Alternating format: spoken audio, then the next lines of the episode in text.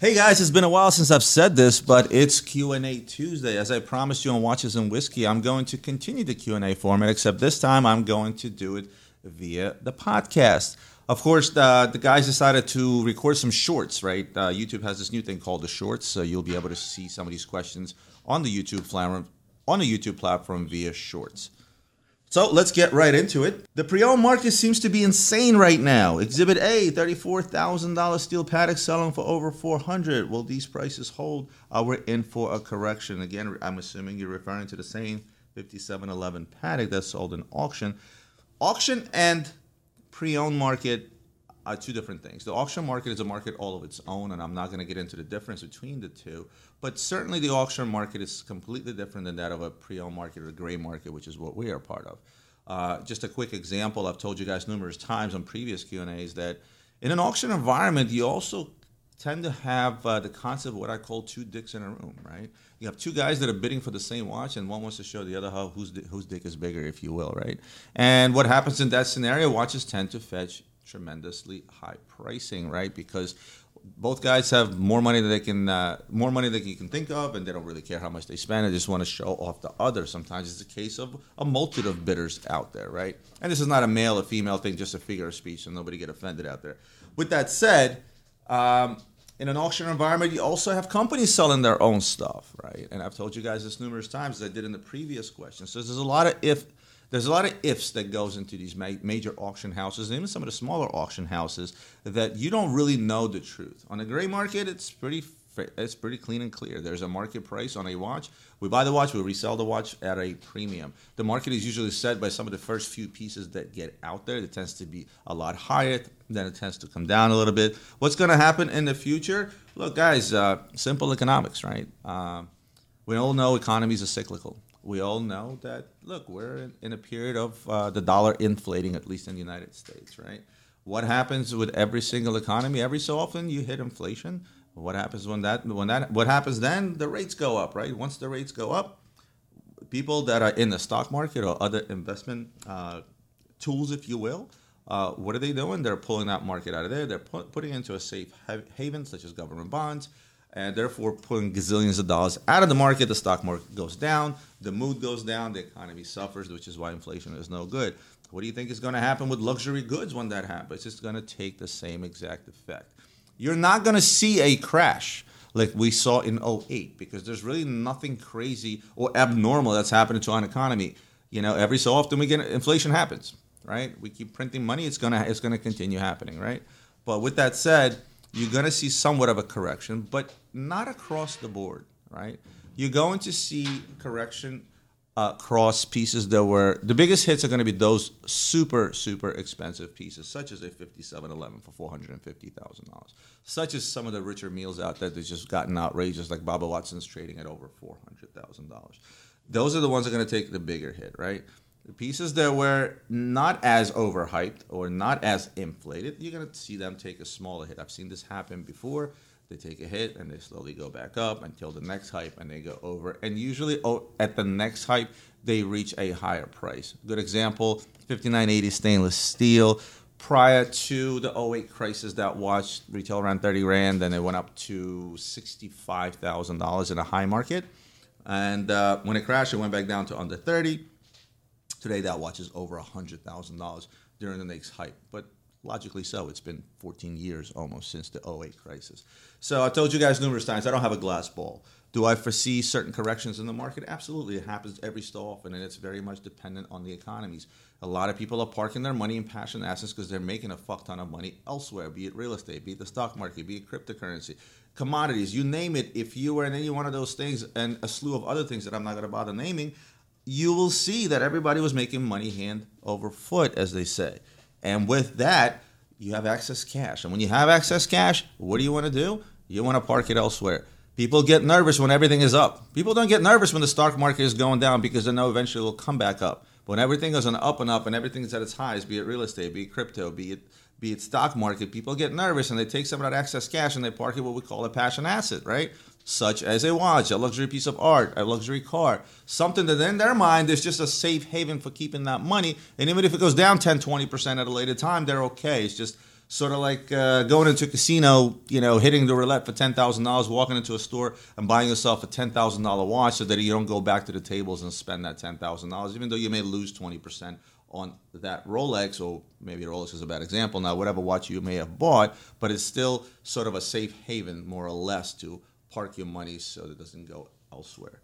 Let's see. Next one is going to be from Zahir Miman, and I apologize if I didn't get your name correctly. Hey, what do you think is the future of the Rolex Daytona 116515LN discontinued chocolate alligator belt or strap in terms of its valuations?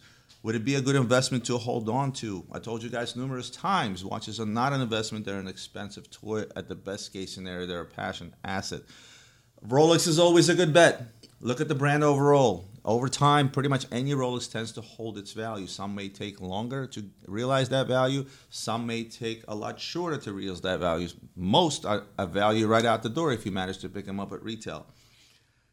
Strap Daytonas have notoriously not done well in the past. If you look, go backwards is the easiest way to see it, right? If you go backwards and find a pre-owned Daytona on a strap, any pre-owned Daytona on a strap, and you look at what values they're fetching today, it will answer your question. Now, it may seem that some of those may be trading over its original MSRPs, but if the MSRP of 30 years ago is not the MSRP today, so all of a sudden you'll say, oh, wait a minute, the watch retail for $12,000 today, there's on the market pre-owned for $15,000-$18,000. Seems like a good investment. It's not, because it's been 30 years since somebody bought that watch, right? Take that same $12,000 30 years ago, put it into Apple stock. You'd have a lot more Rolex Daytonas. Makes sense, right? So I always tell you guys one thing. Buy what you like first and foremost. Don't worry about the investment side of it. These things are not an investment for you. They're an investment for me because I'm in this business. If this is a watch that you like, if this is a watch that you'll enjoy wearing, if this is a watch you can possibly see passing on to your significant others or your children, then by all means buy it. Overall, you won't lose with Rolex. Rolex tends to be a winner. But at the end of the day, I say, again, buy what you like first and foremost. Next, I got a good one from Dan Sanders.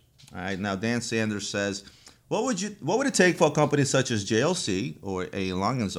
Well, you guys always kill me with that pronunciation, Longines, right?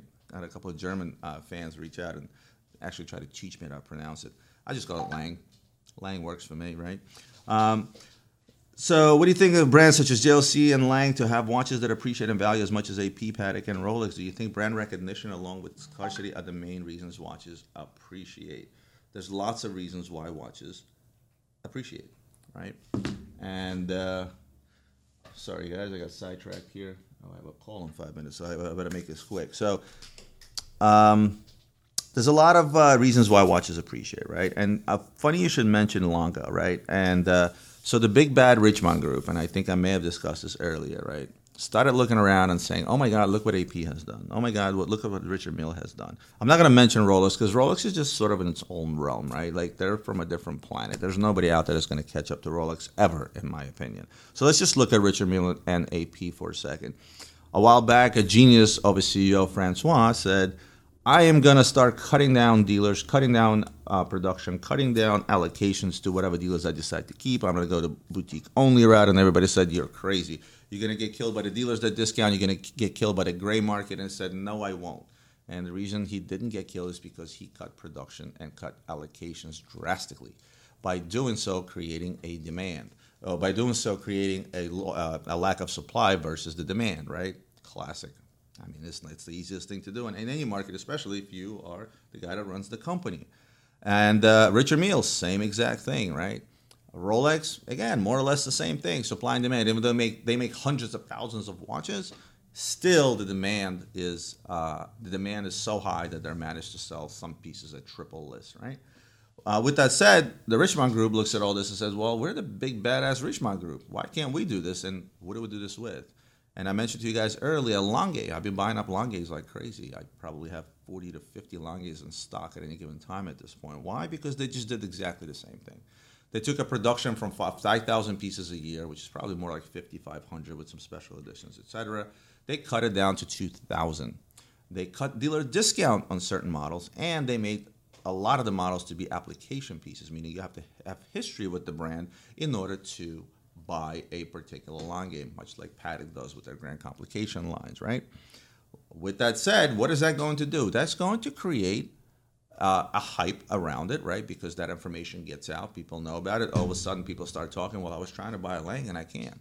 I walked into a Lange boutique, and I tried to get a Zeitwerk. They told me you have to wait 6 months. I tried to buy this watch, and they told me I have to buy another watch before I get that. The Odysseus is already trading at double its list value, right? Because it's a stainless steel Lange. So that buzz gets created, and along with that buzz, you cut the supply. The minute you cut, not only do you cut the supply, you also cut the... how easy it is to get it. Before, it used to be 5 years, you could walk into a Lange boutique and order any watch. Today, you can't, right? And that's just the bottom line. That creates that particular buzz.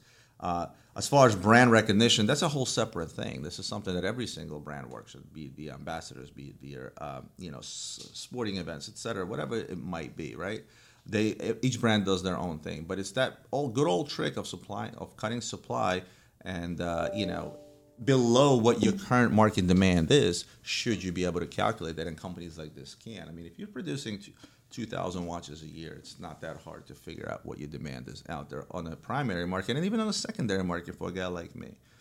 And then you get guys like me, you get guys like Watchbox that will get out there and do the same thing to this brand that was done to F.P. Journe, right?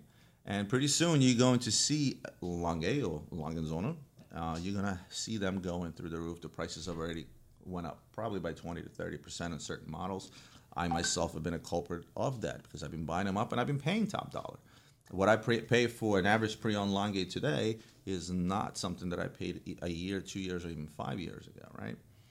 If you guys want to know what the favorite Lange is or Lange to go for today to buy as a good quote-unquote investment or to put some money into, buy any Zeitwerk you can. Buy any time zone that you can, and also buy any of the older models that are out there that have been discontinued and haven't been produced for a long time. Basically, the dogs of the brand, like some of the older cabarets, right? Nobody liked those watches when they first came out. They used to trade under 10 grand. Now they're in the mid to high teens already because there's just not a lot of them out there. And last but not least, any Lange bracelet models. They didn't make those for many years. They discontinued fairly quickly because they weren't popular, right? So the old dogs become the new collectibles usually. As far as Jaeger or any other brand out there, look, the tables have been set, right? The status, not the status, I should say, but a good example has been set again by a genius of a CEO, Francois from AP, right? I've always been a fan of his, what he's done for the brand when he was running AP Americas, and now that he's the global CEO, he's done wonders for the brand as far as I'm concerned. And the watch industry is not super creative, or somebody that just kind of jumps out there and says, oh, I'm going to do something completely avant-garde. It's completely different, unless you're talking about independence, right? Max Büsser being in the lead there, if you ask me. With that said, they're just all going to follow suit. How many times have we said, oh, my God, that watch looks exactly like the Nautilus, or this Nautilus looks exactly like the GP, or this other watch looks exactly like the other watch? Again, not a whole lot of stepping outside the box. If it ain't broke, don't fix it. This industry is hundreds of years old, so I can see other brands following suit and creating that same exact thing. But at the end of the day, the numbers have to make sense. They spend so much money on marketing, advertising, boutiques, staff, this, that, and the other, that not everybody can simply cut production down so drastically. They may be in the red if they do that. So it's sort of managing that will make that happen, if you will. And last but not least, I'm going to take one from Hiwara Miri, and this one is, what is your take on an old 36mm Royal Oaks in full gold, 4100 BAs, 14790 BAs, as they're still relatively cheap? My take is to buy them, and the reason I say to buy them is because, remember, whatever happens in the modern market directly relates to the vintage market. Whatever happens with the hottest pieces out in the vintage market, like say a 5402 BA, which is over $125,000 right now, versus, 5 years being a $40,000 watch, guess what? It brings up the price of all the other ones. And you're not the only one that's saying, oh, they're still relatively cheaper. There's a lot of other people out there that's saying, oh, wait, I want to get a gold Royal Oak.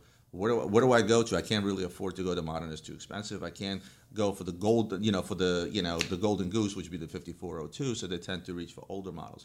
I mentioned this in one of my Q&As where I talked about sleepers. I talked to you guys about the two-tone versions of the 36mm Royal Oaks. Well, since I've talked to them, they've doubled in price. I told you there were sleepers when they were around $10,000. Now they're trading in the mid-20s. Same fate is going to hold for the 36mm Royal Oaks in full gold. So if you're out there looking for one, buy it now. It will continue rising in prices. Guys, I want to thank you for tuning in. This was my first shot at a podcast Q&A format. So appreciate for all you guys that are listening. Don't forget to check out my YouTube channel, Roman Sharp, if you want to look at some of the older Q&As and see my face on camera. Other than that, guys, I'll talk to you next Tuesday.